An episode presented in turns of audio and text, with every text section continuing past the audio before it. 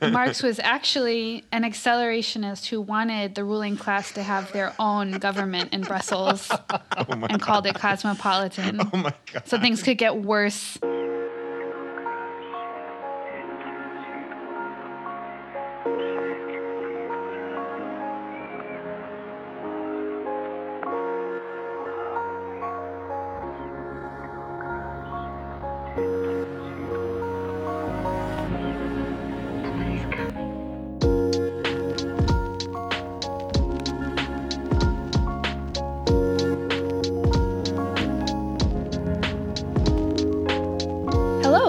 What's Left of Philosophy. I'm Lillian, and here with me today is Owen, Gil, and Will. Hey guys. Hey. Hello. So today our episode is about um, Raymond Geuss and specifically his essay. I, it's a small book, long essay called Philosophy and Real Politics. And when I was reading this again, we read the first half together, I was actually reminded of how much this book influenced me in graduate school and I completely forgot that it did and I just like kind of felt myself talking back at me and then I realized I've basically plagiarized um, and that's not that's not that's Great opening. cra- crazy crazy to realize this um, anyway but the reason that i think this book was influential on me just to get to the point is that i think that there's a series of uh, debates in political philosophy that i'm sympathetic to that he's the, his position in these debates and what he's trying to address and the first one is a big picture argument against a dominant strain in analytic political philosophy, which basically takes the form of politics as applied ethics. So you figure out what your principles are, and then you think, you know, what is the difference between right and wrong? How ought the world to be in contrast to how the world actually is? And then we're going to pursue social criticism or analysis based on that framework.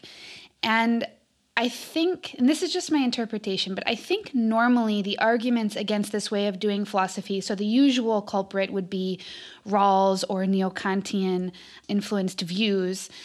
Normally, people attack this by saying, you know, it's what's important to do non ideal theory. Like, non ideal theory is the thing that is missing because if you don't have an idea of what injustice is or what the bad things are or how the world actually is, then ideal theory is useless because, you know, in Marx's you know, our favorite phrase from Marx, the point is to change it. And so we have this debate about ideal versus non ideal theory.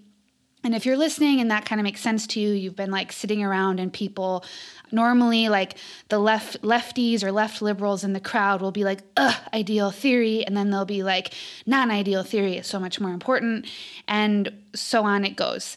But I actually think this is kind of a different view because it kind of shows that that debate, at least in my mind, is kind of a debate that's internal to like a Rawlsian dominated discourse. Mm-hmm. And nice. he argues that for an, an, a version of a way of doing political philosophy that just has a different set of tasks than that whole world of debate altogether, and he calls it realism. Um, so he just argues that in the first place, the surface of what is going on, our real motivations, our motivation, our justifications for why we're doing what we're doing, the constraints that we're under, what we think we're learning or what we're unlearning in the historical process, this all matters. And we're a lot less transparent to ourselves than we think as individuals and as groups, as in societies. But on the other hand, there's much we can find out by looking at what we're actually doing. And I actually wonder if this is kind of a turn back to a positivist way of looking at philosophy. What are people actually doing? What are their patterns and why do they say that they're doing what they're doing? And so we want to figure out what the context of action is. And we want to do this in a historically specific and located way. So the level of abstraction that is required is just going to vary in time and space. And then think about politics as a craft or an art of people basically navigating this terrain.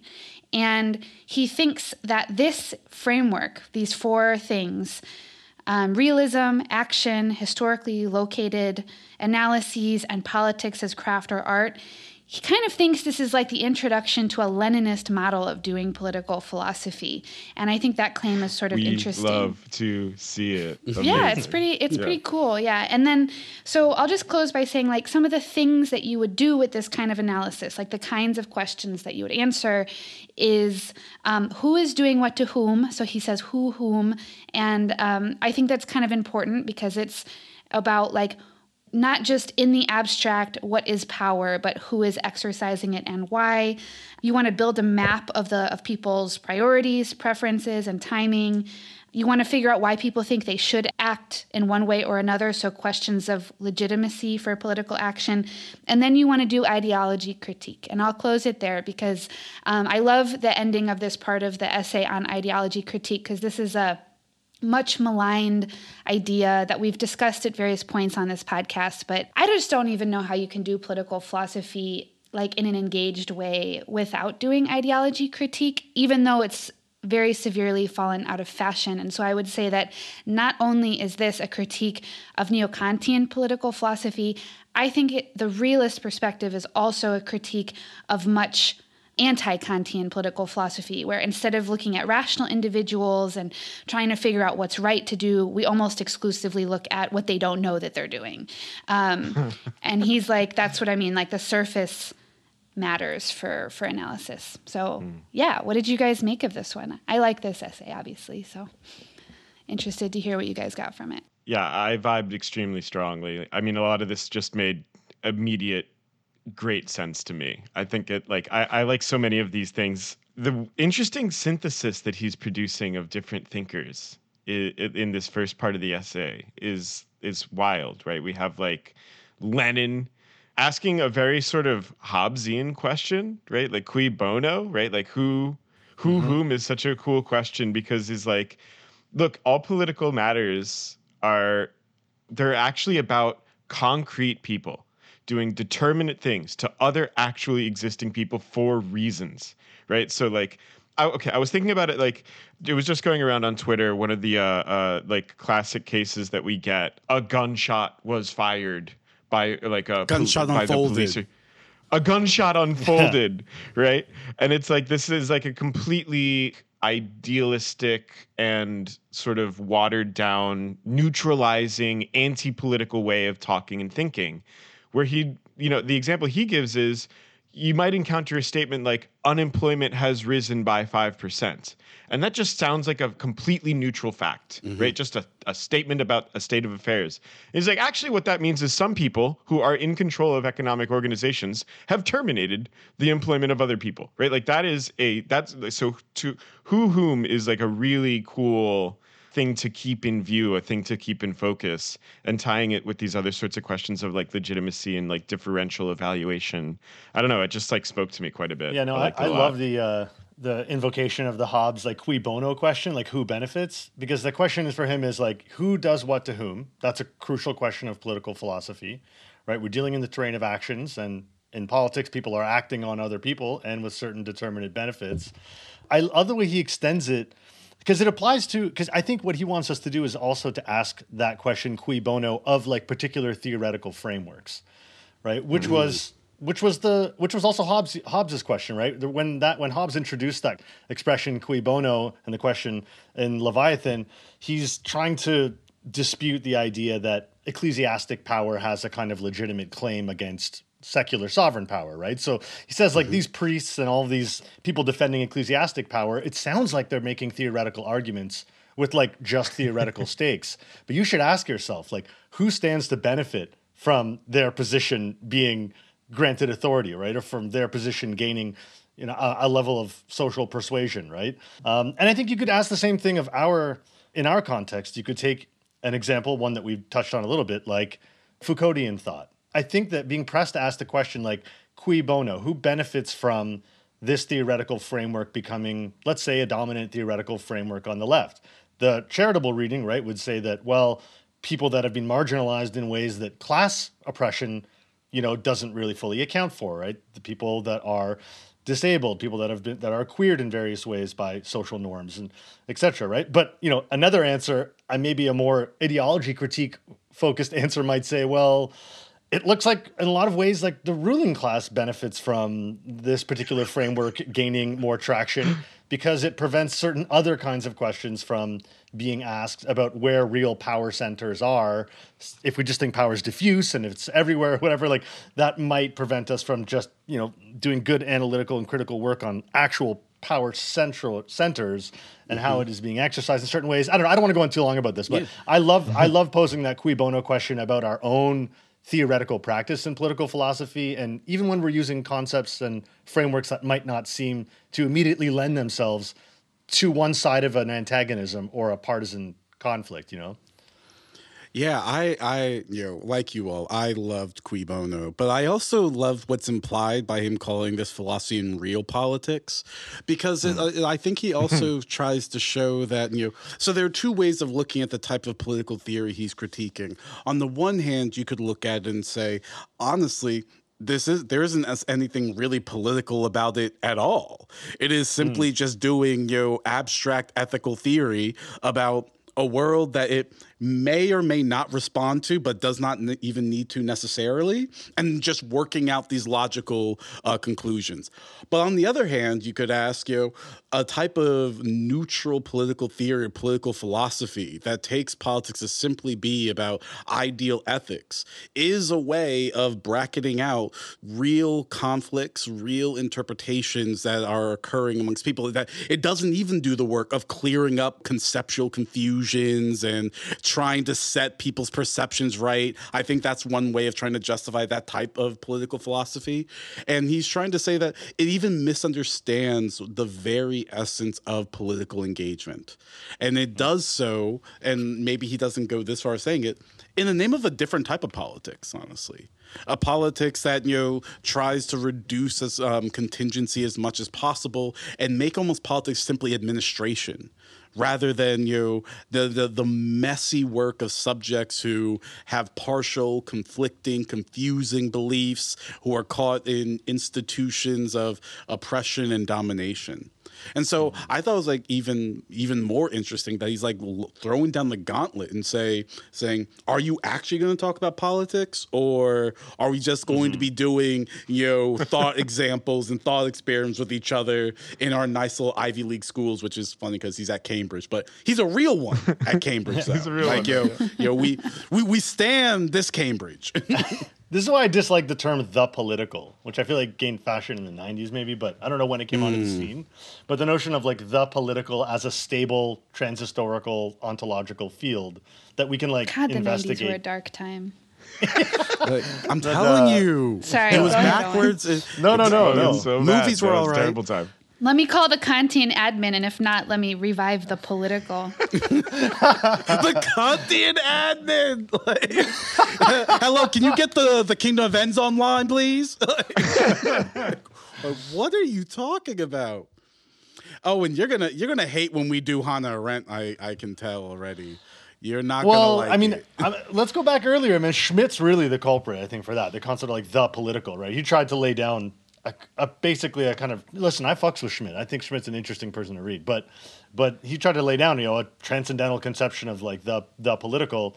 Hannah that was obviously very influential for Hannah Arendt. So yeah, maybe we shouldn't blame the '90s totally. It's I think Schmitt. I think the 30s, and, the 20s and 30s. The Nazis some, are worse. the Nazis, the Nazis, the Nazis bear some responsibility. it is nice to lay it at the Nazis. Who would have guessed that the Nazis, you know, not a great legacy. Okay, but actually, though, interestingly, I mean, like I agree. Like Schmitt's reification of the political like is a problem for sure. I think it's worse in the hands of someone like an Arendt, though. At least in Schmitt's hands, he's actually sensitive to some of these similar sorts of realist commitments that Geuss seems to have about how like hey, actually, this is going to be about interests, competing and vying interests uh, that like might be and, yeah. and motivations, right? That like have some things that have something at stake, and then the questions that we ask or don't ask or can't formulate properly uh, has to be understood in light of these competing interests, right? Like. Uh, yeah, that's true. whatever else we want to say about Schmitt, right? Mm-hmm. Yeah, not not a, in many in many ways a, a, a good realist political philosopher, and then other stuff as well. another, another Hobbesian. Yeah, a Hobbesian. Wow.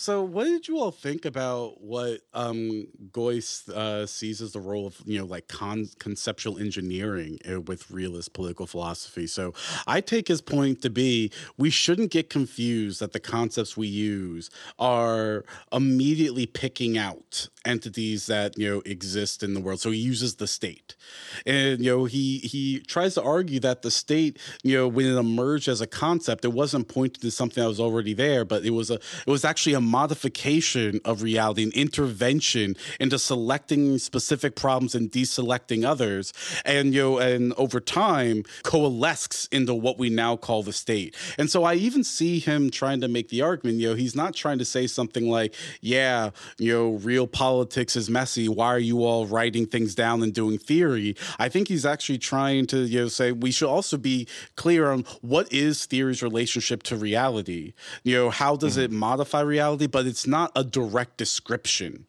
of what is happening. And I thought that that was you know, that was like a really interesting move because he he could have gone the route of being like we don't need any sort of theoretical in- interventions. It's all praxis. But that's not where he goes. He wants right. to show that the type of thought you generate is going to have impacts on reality. And so maybe you're fooling yourself if you're thinking, "Hey, I just run algorithms, man. I just, yo, I just do ideals, man. And so he's trying to call that attention to attention as well.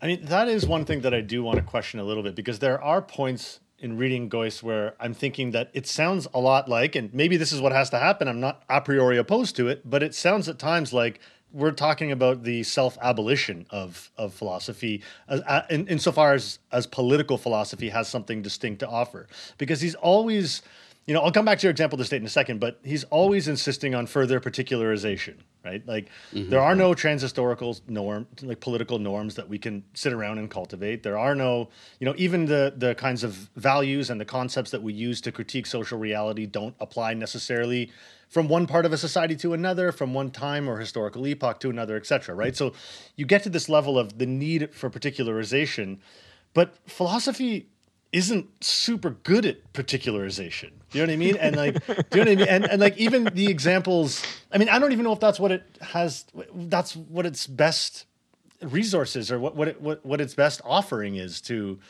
um, to, to theory is that that level of particularization. So I don't. I this is open an open question for me because it was one. It's just one thing that made me pause and wonder. Like, okay, well, I can think of lots of ways historically where concepts like the state, right, have have been incredibly important. But in some ways, you know, the state was already forming when the social contract. Okay, this is going to be interesting, I guess. Like when the social contract gets articulated by by early modern thinkers, it's not that the social contract brings the state; those writings bring the state into existence. Nor is it the case that they're a mere reaction. I don't know. I guess there's some kind of dialectical relationship happening between between the practical world and theory at that point. Um, but I don't know. I'm just curious what you guys think about the limits to philosophy when you demand that you historically when it has to be so historically rooted. Yeah, that's true, but at the same time he's also pretty clear that like generalization is powerful as well. Like I mean he like there there are like moments when he talks about like conceptual innovation ha- having this like generalizing function. I mean which I I think I agree with you that like philosophy is pretty bad at getting as particular as he he wants it to be.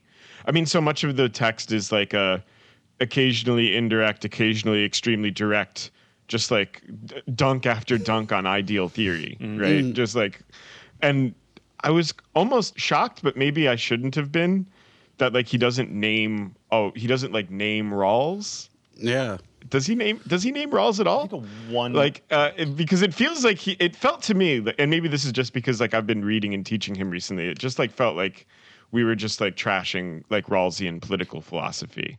See, that's what I think is not happening. I mean, we could ask him. Maybe we should send him a that's true. get in his DM, send him an email, and see what he says. But um, slide in. Yeah, but like, I think he says neo-Kantianism kind of specifically because that's broader than Rawls. Like that's also that's the Anglophone yes, and the the German speaking academic world, basically. I mean, mm-hmm. when you mm-hmm. think about Habermas, Rainer Forst, I mean, we're talking about like a big Kantian mm. turn that is mm-hmm. not reducible yeah, to, to Rawls. So I think that that's why it's kind of more generalizable than the ideal theory debate. So I was just going going to ask, so you know, maybe we can again kind of figure out why did he write this text. So I'm all for dunking and all of that, and I'm all for dunking on neo Kantians especially. But you know, so what actually does he think the relationship between philosophy and real politics should be, though? So I get describing the shortcomings of you know sort of ideal, the non-ideal, non-ideal couplet, um, the lack of understanding of how politics you know um, actually articulates, actually crystallizes. But I was wondering if we could get clear on what the positive part of this project is because I've increasingly become interested in in political realism and all of that.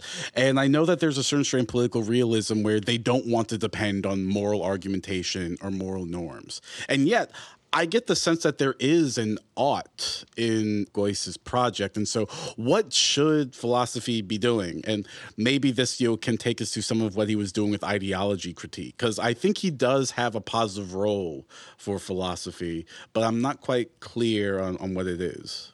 Well, one of the things I think makes his realism sophisticated is that part of the field of the real for him, of what is real for him, are values and concepts, right? Mm-hmm. Like they have that's why he talks about legitimation for a while. Like legitimation isn't just it's not just an ideological epiphenomenon, right? There's a real task involved in understanding and critiquing what ideas and values are compelling to people, actually motiv- actually motivating to people um, at a given moment. And I guess maybe that's where philosophy's task lies, right? It lies in in that domain, but not as again.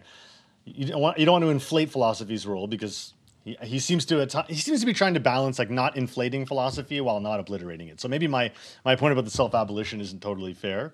Yeah, I mean, like he talks like continuously, and this is why I think he's drawn to ideology critique, unfashionable though it might be, right? Because he recognizes that like there's a real effectivity in the political register, or so in the construction of social reality, for ideas, beliefs, uh, you know, these concepts of what counts as legitimate things that are desirable when, and he completely brackets whether or not any of them are quote unquote correct mm-hmm. right like they, it has nothing to do with that at all right like he says things like hey like yeah people sometimes are confused about what even they want and if you ask them what they want they're going to spit out a bunch of contradictory nonsense and that plays a role in determining the things they're going to do and how they participate in constructing social and political reality right? Like and so like a realist political philosophy has to take that seriously.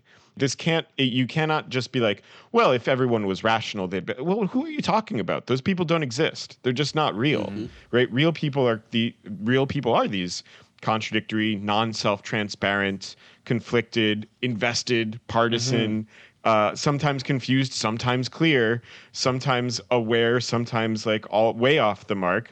It, it, working together to attain specific mm-hmm. goals mm-hmm. uh, and against one another sometimes like and and realist thinking has to sorry get down into that mud and like try to like look around and be like where, where are we actually who's saying what why like what do we actually what do people actually think so like toward the end when he's talking about like the relationship between political philosophy or political theory and he is explicit about like i'm equivocating between the two. What's the relationship between political philosophy or political theory and ideology? He basically seems to suggest and maybe you can tell me if if i've got this right that there's like two different modes of relating right? One of them is like dissolving ideological formations and the other is like playing a role in dissimulating them, perpetuating them, right? Proposing them. Yeah, proposing yeah. them, yeah, um, or, or, ingratiating them. I mean, I was thinking before, Owen, like you were bringing up the example of like a Foucauldianism, like that sort of does, I think, fit into that second model in as much as it like kind of intentionally takes our attention away from certain questions pertaining to class in ways that I think might be, like you said, then we can ask a cui bono question, right? So like it is to do with like how political theory, political thinking. We can try to do conceptual innovation. I really wish there was more of a roadmap there because like it's really difficult. But sometimes it's about like what questions you draw attention to, what you allow to remain as presupposed as natural, yeah. or what you call into question. What stood out to me about that though is that if I try to think of examples, so he gives the one example of the concept of the state. But if I try to think of other examples, and I can think of some, right, where concepts have this kind of way of concentrating a problem in the practical field, this way of like mm-hmm. orienting action. the first things that come to my mind are not concepts that are done that are like generated and necessarily discussed even in like political philosophy. So I think of like MLK Jr.'s concept of like the white moderate, right, which allows to like concentrate mm. it, under this particular figure a whole set of social and political forces that that were not maybe mm. able to be they're not able to be critiqued in the same way, right? When he's able to show that look, it's not the Klansman right? It's this figure mm-hmm. of the white moderate, and then he fills in the white moderate with with a conceptual field that surrounds it, right? Which is things like people that you know the people that privilege order over justice, right? People mm-hmm. that are mm-hmm. always talking about things going slow enough or whatever, right? Or I think of as another example the Black Panther Party and the naming of like the figure of the pig, the concept of the pig, and the concept of the pig orients the practical field. That's a concept, right? That that that orients the practical field. It names a problem and it is able to also motivate I don't know. It has a certain. You just even though those aren't concepts that are developed in political philosophy, though. Those are like no. You don't have Rawls talking about no. And, exactly. And, you know, behind the veil, we have to just think about if you're going to be a pig or not. No, yeah, exactly. But like, those, but those are now, now. To be fair, those are theoretically inflected pr- political practitioners, right? MLK Jr. and like the Panthers, Marxist Leninists. You know, like so. It's not to say that they're that theory i'm just trying to think through it because it's not that theory is not a part of it i just yeah. again i come back to this question of i just want to know i have a better sense of like well what in political philosophy then in these fucking articles like in these books yeah. like are we are, are we supposed to be doing to be faithful to what i think are fantastic premises for you know a realist political theory so here here's some here's something that you know as you were talking you know one i actually think that was a fantastic example of mlk and the white moderate because what i got from that is well maybe you know the relationship of philosophy to real politics is also to understand that politics is always going to be a movement of selecting and deselecting what you take to be salient. If you have an, uh, an idea mm-hmm. of politics in which it grasps every single problem at every single scale at the at the exact same moment, that sounds like a, a fantasy politics. And so, you know, to have even the fantasy of a philosophical theory that can completely grasp the political, all of its you know its requirements, its needs, the values and ideas ideals it should have, well, maybe Geuss's critique would be that that isn't actually engaging what politics actually does, which is it is this you know foregrounding and backgrounding, and that those are inevitable trade offs that will happen, but also there can be really mm-hmm. good effects. I think you know when when you said the white moderate example, you know, I thought yeah, all of a sudden you know MLK shifts the field, you know, he shifts your orientation to you know the the battle we're fighting isn't against this explicit racist. It makes mm-hmm. apparent um, a field mm-hmm. of, of power and a, a stricture on um, uh, political movements that hadn't had been either inchoate or simply implicit. Yeah, but right. that means yeah. you know when you do that you know, obviously MLK, if you ask him, he wouldn't be like, yo, I'm cool with the Klan, but he is backgrounding them. And so that mm-hmm. not what we are focusing on now. And so mm-hmm. maybe this constant oscillation of what are we focusing on, what are we seeing, and being self conscious that we are creating these you know lenses to view and focus on spe- specific issues yeah i thought that like one of the things that he said that i thought was really striking was that the the process of conceptual innovation or like you know these moments where like a new concept comes to light and takes he talks about them like putting down roots mm-hmm. right sometimes they like put down roots or take hold and sometimes they don't yeah. and one of the questions for political theory is like trying to look at these cases and sort of try to figure out why sometimes they do and sometimes they don't take hold. Um, but like, it's not just naming something that already exists. It's also not just like naming something that you want to be and you're trying to like call it into existence. It's sort of like entering into an entire already normatively laden theoretical space, right? And like surveying it from a particular perspective so that you know it's there's oughts built mm. into that's important. uh, each of these conceptual innovations like no matter what. Like mm. so in the case of like the white moderate like there is there is an ought there right? That is like one ought to combat the white moderates recalcitrance in the face of progressive like anti-racist movement right? Like that's same with the concept of the pig right? It creates a friend en- it creates a friend enemy distinction against the police. Yeah yeah yeah exactly right? And so like these are both really interesting features of this kind of work of political theory that he's describing, right? Like that it is the conceptual work of of constructing adequate ways of getting a grip on how social reality is parsed in a normative way and and then this other question of like when does that work and why Yeah. right because sometimes it does and sometimes it does Yeah. not right and the example that he gives of it not and that could be for different reasons right sometimes it's because of the conceptual deficiencies the the the example he gives there is like the third oh, way yeah. he's like well that just wasn't Oh, new that just, labor, like, new wasn't a labor. thing. Yeah, yeah. They tried to come up with yeah a new concept. labor is like that's just not real so he says it instead instead of being a concept, new labor was just a slogan. just a slogan, right? And sometimes people name things that they think are concepts, but they're slogans. Sometimes it's because it's just not attractive enough or not plausible. And sometimes it's just not even clear at all, right? And so, like, there's like a lot of work actually for political philosophy to do here, trying to sort of diagnose the moment. That was the yeah. This is the other thing. Maybe I'm gonna shut up. But I like the other thing that I was fascinated by was like he goes to Lenin for the idea of like the the moment, like the conjuncture, Yeah, the right? Like, propitious the, moment. the, pr- the, yeah. na- the, the now. kairos. Yeah, yeah, yeah. I mean, I, f- I feel like there's um, the new labor thing is is sparking an idea for me because what I wanted to say and the reason that he uses Lenin is it's almost like Lenin is somebody who is just from a different space and time where the kind of political thinking that Geuss hmm. is interested in is not alien. Hmm. And there's a sense in which Lenin helps us understand our own deficiencies. So, like when we were talking about in the Sartre episode that we did, and I suggested that, like, the way that we do political philosophy now is a symptom of a particular kind of institutionalized specialization, such that we even have to ask the kinds of questions that we're asking.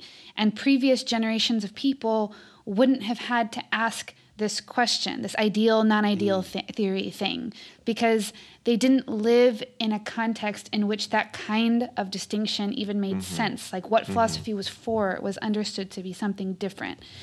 Likewise, with Lenin, what politics was was something different to him and it's something that at least Geuss seems to think this part of lenin you can try to bring back which is that like you just have to assume that the people you're dealing with your object of study is not the kind of thing that you project on it. And this is something that like in theory i mean and this is something that i think people at least on the political left are starting to learn again.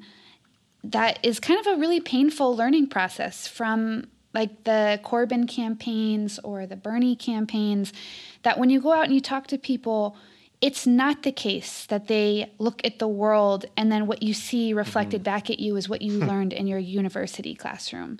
People don't have completely systematic ideas. Their unconscious does not say the things that your psychoanalysis class on social issues told you that it would say, unless you reach for that. Like you can, you, oh, they'll send you a little signal and you'll be like, mm-hmm. aha, that's it. That confirms my worldview. I um, mean, that's what's great with Freudian psychoanalysis. Whatever happens, just like Right.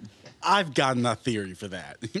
Yeah. So like you can kind of and he's like maybe there's a sense of of wonder and problem solving that needs to be revived here that this distinction between political theory and philosophy is itself mm. ideological and is obscuring what we're supposed to be doing and that can only happen in a historical period that is distinctly not politically engaged in the ways that someone like Lenin or anyone in that milieu would have um, like they would have looked at our world and been like what are you doing?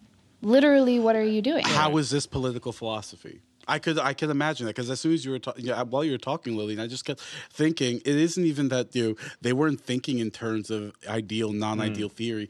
Like, did they even have that language? Like, you know, when did that you know um, uh, linguistic concept enter into a milieu? And this kind of shows you the the the power of the effectivity of concepts when they um, uh, articulate with institutions. That it shapes a whole form of life and normative milieu where this is a central central, salient, obviously pertinent question. Where in a different historical period, it, it would be like it seems like you created a problem to solve that wasn't there in the first Right. place. And so, you know, I don't mean you know. Sometimes I always worry about you know dunking too much, but sometimes you know I, I look at some political philosophy and I ask, how is this not just us talking to each other? I know at the end of every paper we're supposed to say, and here is actually the real world payoff of everything I did.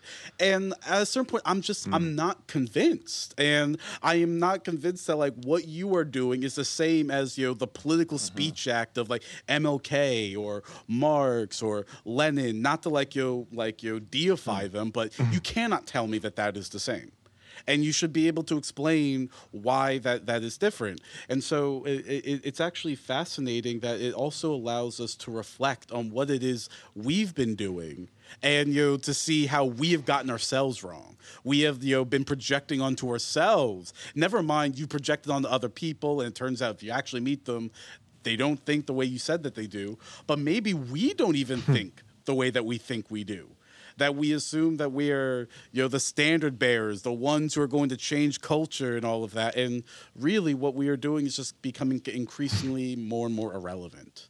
And we should ask how and why that is which you know, leads me to like you know, what you know gil said. I think a really important thing for political philosophy to do is also to ask why failures happened why certain concepts didn't mm. take root why Yeah. they failed New to Labor. do the work like like new labor like you know maybe a type of psychoanalysis but we are going to do a psychoanalysis episode at some point so i want to hold off on our dunking on that. Let's figure out if it fails but i think that's like a, a really a, a important question to ask because uh, it allows you to you know become clearer on the forces that animate the world in which you live and so sometimes I worry that a type of leftist thinking is just constantly trying to shove a square block into a circle hole and just mean like, I mm-hmm. guess we didn't believe hard enough. And, you know, and always coming up with cope reasons why the world that you think should be here is not here. And it's like, I don't know what to tell you. Maybe maybe your priors are wrong. Not to, not to go all ALA philosophy. Check your priors. One of these premises is false. Yeah, gotta be right. That's gotta be. not And one of them is false. others. This is, in fact, not a sound argument.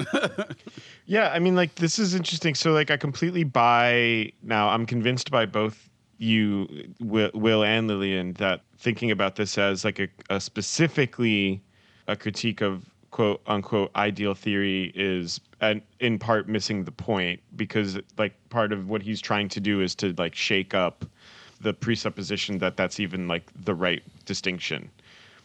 But it is also true i think that like some of the ways in which political philosophy as currently institutionalized and formalized goes about trying to do the work that it does uh, is just like untenably idealist. Just re- kind of kind of wild like that it would even come to this right to sort of repeat what you were just saying like are you kidding me right like are you serious you're going to How like, long are we gonna let this go on? yeah like are you are you for real Why didn't tell- someone stop this train why didn't someone stop this?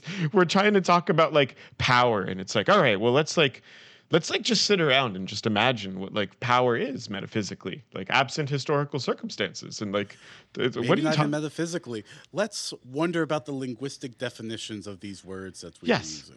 Yeah, yeah. Let's try to clarify the, the the the words that we use to ourselves, so as to be able to make maximally rational, by which we mean utilitarian, min maxing. Cui Like, what are you talking about? Like, this is bananas. So whose benefit? Who, for Yeah, whose why- benefit who's- is this? For whom is it Yeah. good that this is what quote unquote political philosophers do? I do? mean, I, I guess you know it.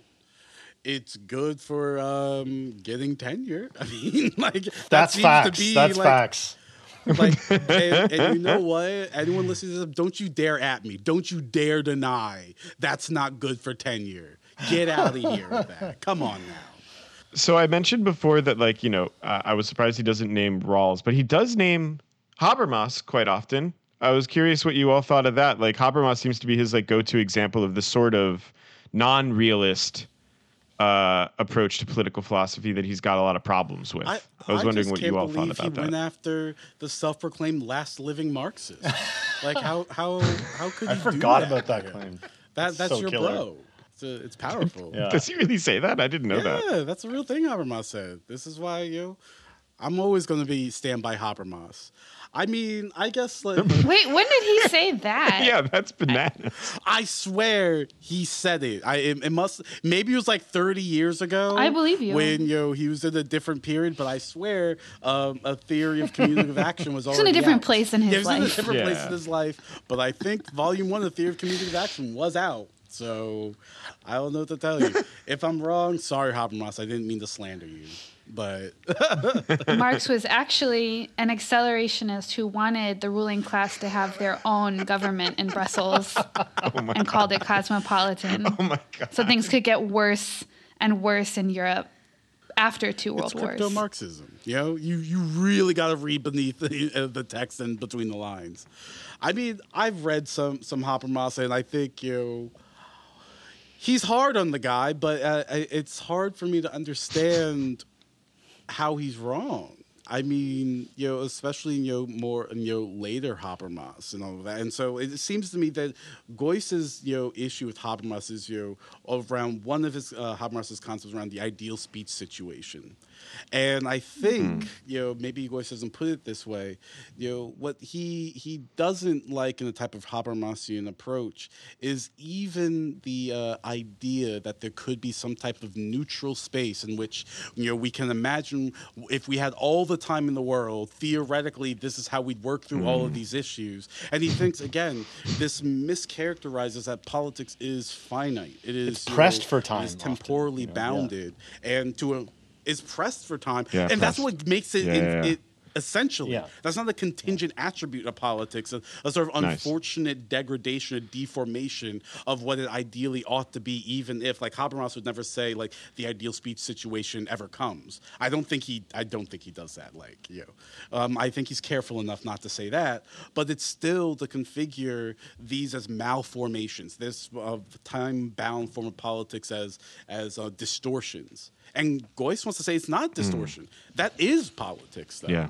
Yeah, it's like a fundamental condition, right? Like it, it some sometimes he he he says at one point, which is really nice, that like politics is neither, or maybe political theory isn't found either in those cases where one is like just fully kind of captured by like the obvious desirability of a particular outcome, right? So that like you know your action just sort of follows as a matter of obvious course, nor in those moments where like you have quote all the time in the world to like sit around and figure it's it is these moments of constrained decision of choice of needing to try to prioritize or select. And this is why i liked language you were using will before about like how maybe then like explicitly the work of political philosophy is like selection deselection right? Like that's that's like and that's and that is always time bound you know? We're, we are pressed for time the moment is now right? So our question should be something like well what's what's appropriate now and why right? Like it's it's always why this here? I never i never do this but like this is like a a, a deleuze thing for me. I, I never talk about on the pod how much i'm indebted to deleuze. But um uh, like he says at some point something like yeah the the questions change substantially when you're no longer asking them in this sort of classical mode of metaphysics that we inherit from Plato, where the question is like, what is X, right? What is virtue? What is justice? What is the good? When instead you start asking these questions like, why this now, right? Why this thing here, mm-hmm. right? Like those are Why just this conception of the good now? Mm. Yeah. yeah, exactly. Yeah. And that might be like a kind of core feature of this sort of more realist approach. I mean, so here's an example of like why I, th- I mean, I don't know if this is a helpful example, but there's this debate that like I'm kind of involved in about the nature of domination under capitalism. Like, what is it? And some people think that the best way to describe, actually, most people, I would say, think the best way to describe domination is as impersonal, right? Because the market hmm. affects us basically statistically and impersonally. And there's the whole alienation critique. This is wildly out, kind of outside of the control of any individual.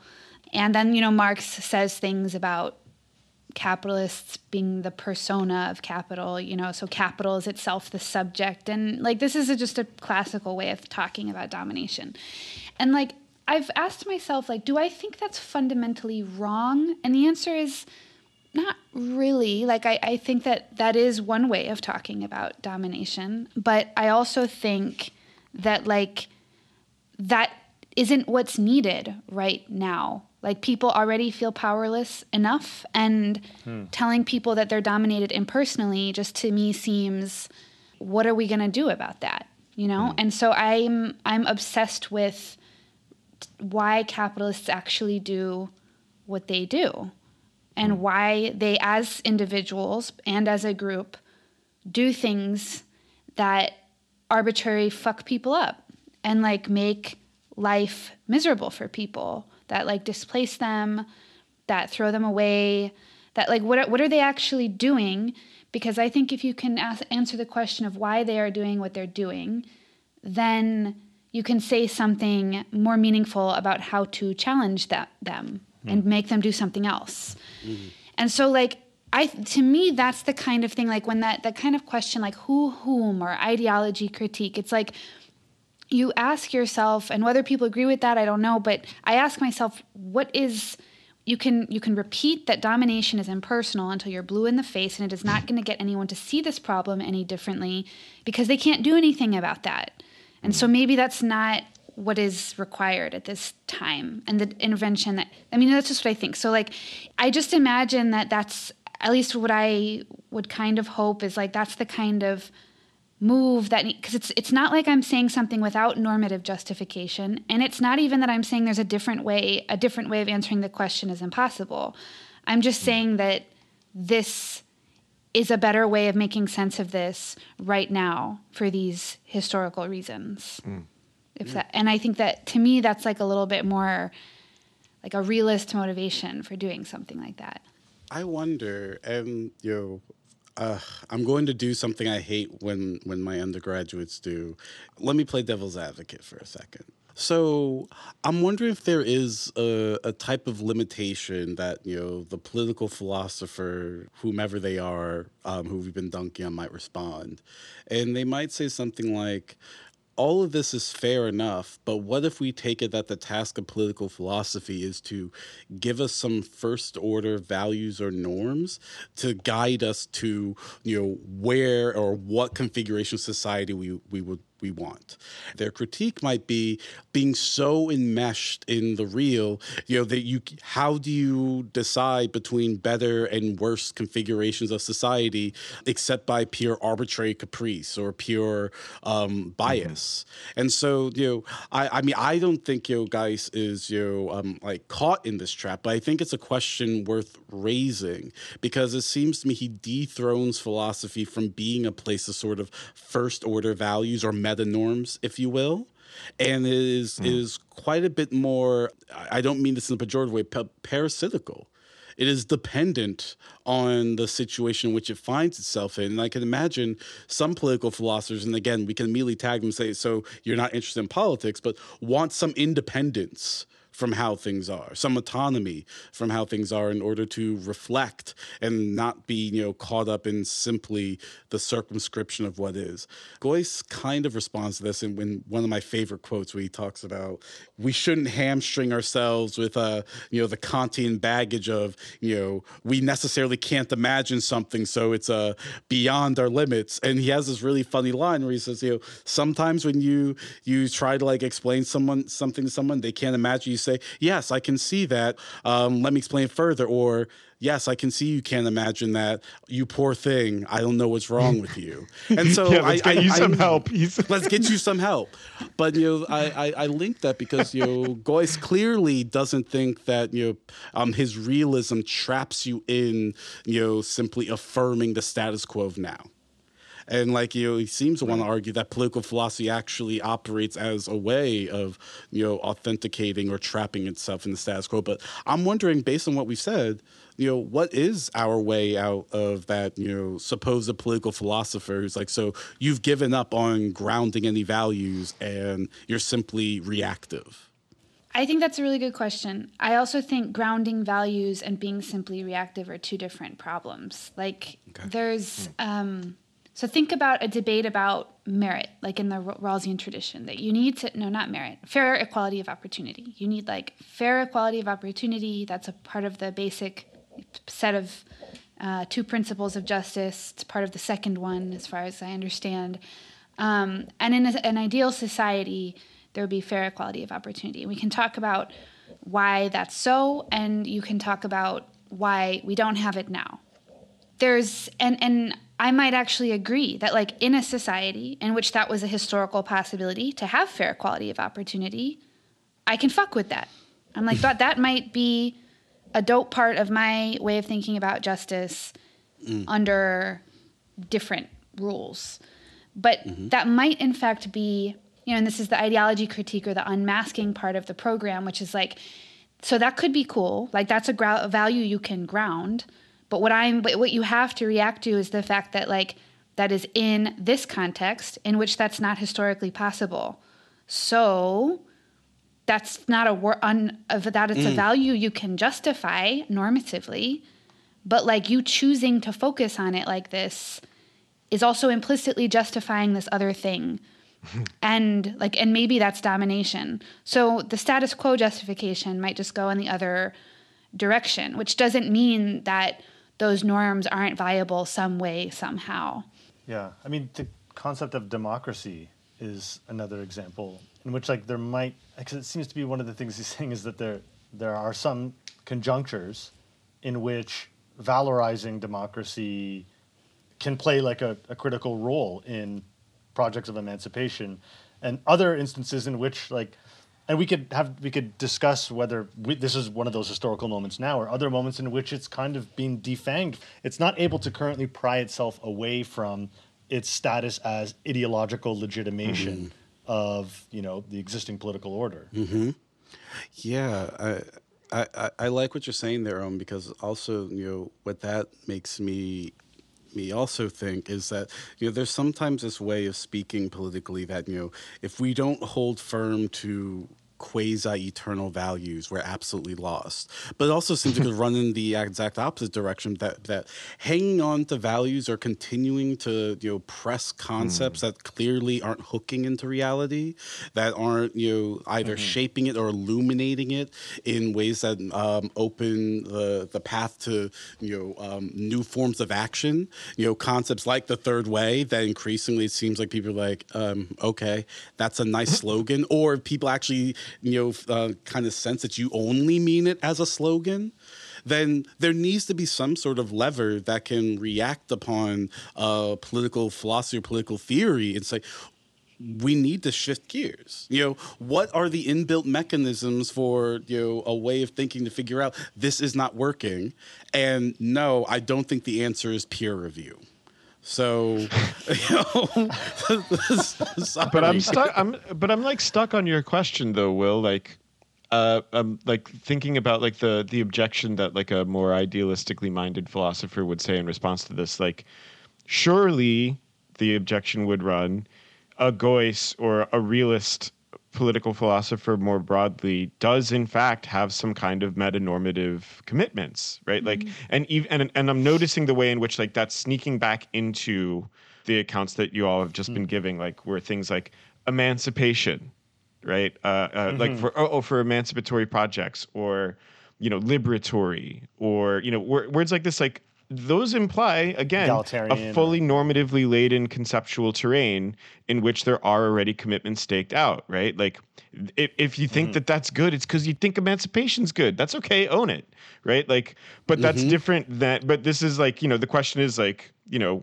wh- why though you know not to just be difficult but like if this you know realist account of like politics is a, is about like trying to ask the question of you know why this value now? Maybe this is where we should start asking ourselves questions. Like again and not just to be difficult but like why is emancipation a good thing actually? Why do we all why are we all on board with that? Maybe that's something that you know deserve that that's the sort of worry that i start to have when i when i hear that objection you were raising properly well, my worries there, though, is that we end up down a Nietzschean, a Nietzschean uh, road in which we start, you know, Nietzsche quite loves those questions like, why peace? Why not rather right, war? Right, right. yes. And, mm-hmm. Yeah. like, get get it, Nietzsche. Indonesia. Got him. Got him. Why not? I mean, Fair question. it- it- fair question. Yes, no. We know uh, Owen is you know, probably closer to the side of maybe we should blow up some pipelines. I don't know. I don't know. Like, uh, I'm just I mean, asking I- questions. I, I- am just asking questions. I'm just asking. I mean, voting voting is an option too. Voting is also an option. Thanks. I'll write that. Let me wait. Wait, Voting wait is hold on. Let me an write that option, down. You can vote. All right. You hadn't thought about that before until Owen gave you that I've concept. never thought about that before. You are welcome. But Thank you know, you. it It's is a scary question, but I I tend to think that you know a reasonable answer that still adheres to the the realism is that this question should remain uncomfortable insofar as we have to continue to furnish arguments for why this um, concept or this value now, rather than assuming it's a settled affair, but also right. with the self consciousness that you are making an intervention. And if it is the case that in realist politics, agents can be confused, they can be partial, they can be misled, why in the world would you think that that doesn't go for you too? And maybe that's partially sometimes I feel myself getting animated about political philosophy because I'm like, oh, so you all somehow escaped ideology, though. That's that's incredible. that is incredible. I love that. That sounds for you. cool. And so, Yeah, I love you know, that to- So maybe you know, um, it, it it forces us to continue to reckon with our partiality, not in a way foregoing truth, because you know I think all of us are actually kind of okay with capital T truth, pro but pro truth, pro truth Pro-truth. podcast. Pro Truth Gang, rise up. but you are also not guaranteed to be the one person who has all of it. You know, n- uh, no Right. one ordains you in, in that, and so it, it seems to me it has to be a question you constantly return to. And the final reason I think you have to return to it is things like emancipation. You know, it also forces you to ask: Is that a universally shared value? especially with the content you're attaching to it. Mm-hmm. Is that what mm-hmm. we all think? And we, and I see I was about to do it. We all love using we. And sometimes that that we does a lot of work that might be, you know, kind of denial or um, a flight from reality and actually tarrying with its, you know, um, tensions rather than, you know, saying, well, uh, for obviously, we are all on board with this thing called emancipation or liberation. You have to make make the claim. You have to make the argument. You have to stake it into um, an already normatively laden field. So mm. I guess I just think that I'll just kind of rephrase what I said that I'm not sure that even having like a meta normative picture has to be idealist to begin mm. with. Like Right. Nice. Mm. I think what I said when like there are lots of values that can be justified in ways that like might fit a meta normative framing for what people think is just and good. I think what Geuss is pointing out is that the leap from that to basically anything else is like w- what are you going to do now? You know, so I might have mm. such a justification, but the the norms that become relevant like assuming that I am one of those people that just like has a system and I am transparent to myself and I have all my views and commitments sorted like what I choose to emphasize in any particular situation has to differ based on that situation and there's a choice on what I spend my time doing. So you can tell me yes, like Lillian, you already have a way of thinking about the world that's implicit and you haven't fessed up to it. But then like what if I do fessed up to it? Like what's your point then? Like does that mean that you're going to mm-hmm. change like do you have better norms to emphasize in this context than than I do and and and why? Hmm. You know, so I guess I just don't think that the realist move is that high stakes and that more um, meta framing sense. Like I think you could have one and still be a realist. I think the problem is in the reverse move, which is like I have this framing and I am just going to impose it on the world and not ask myself what I am mm-hmm. making, highlighting or de-emphasizing mm-hmm. or whatever. Mm-hmm. I mean, yeah, the anti-realist position might be then like to have no curiosity about how the kind of meta-normative frameworks with which you're working are rooted in and uh-huh. responsive to and act in the world, right? Mm-hmm. Because then Yeah. otherwise you're not going to be able to like say whether or not you still agree, agree with that framing, which is why it all gets so stuck. Like if you have a say you have a metanormative framework and say it's even meta ethical, I don't know, and then you start you don't need to look at the world, then you're just hmm. only going to continue to confirm that in a way that's hmm. internal to your arguments, and you're never going to even hmm. find out if you really agree with that metanormative framing. Because sometimes we engage in politics, and then you're like, hmm the background what's in the background here is not right to me anymore and yeah, Yeah, the meta normative framework has to, you know, it has to, you know, be brought to to bear on itself. I'm, I'm writing something up right now, and you know, I don't mean to sound like a broken record, but you know, it's you know me responding to my imagined critics on Utopia.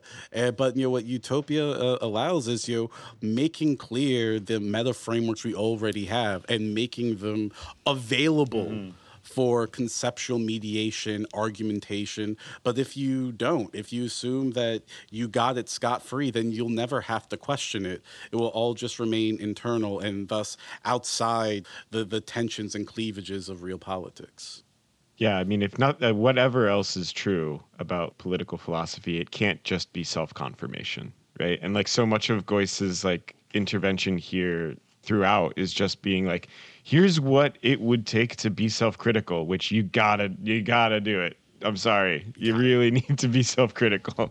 all right. Well that does it for us today i think. Um, new episodes of what's left of philosophy come out every two weeks wherever you get your podcasts. Also check us out on youtube for videos and live streams before closing out today, we'd like to take a minute to thank some of the people who are supporting the show on Patreon. We couldn't do this without you, and we're really grateful.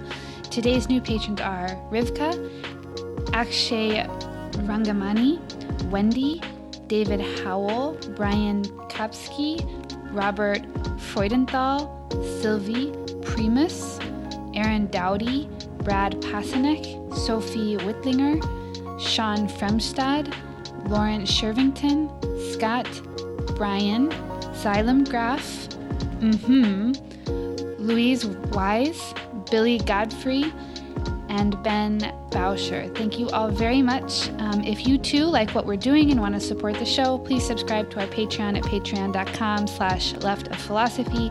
Patrons get access to exclusive content like locked episodes and bonus videos.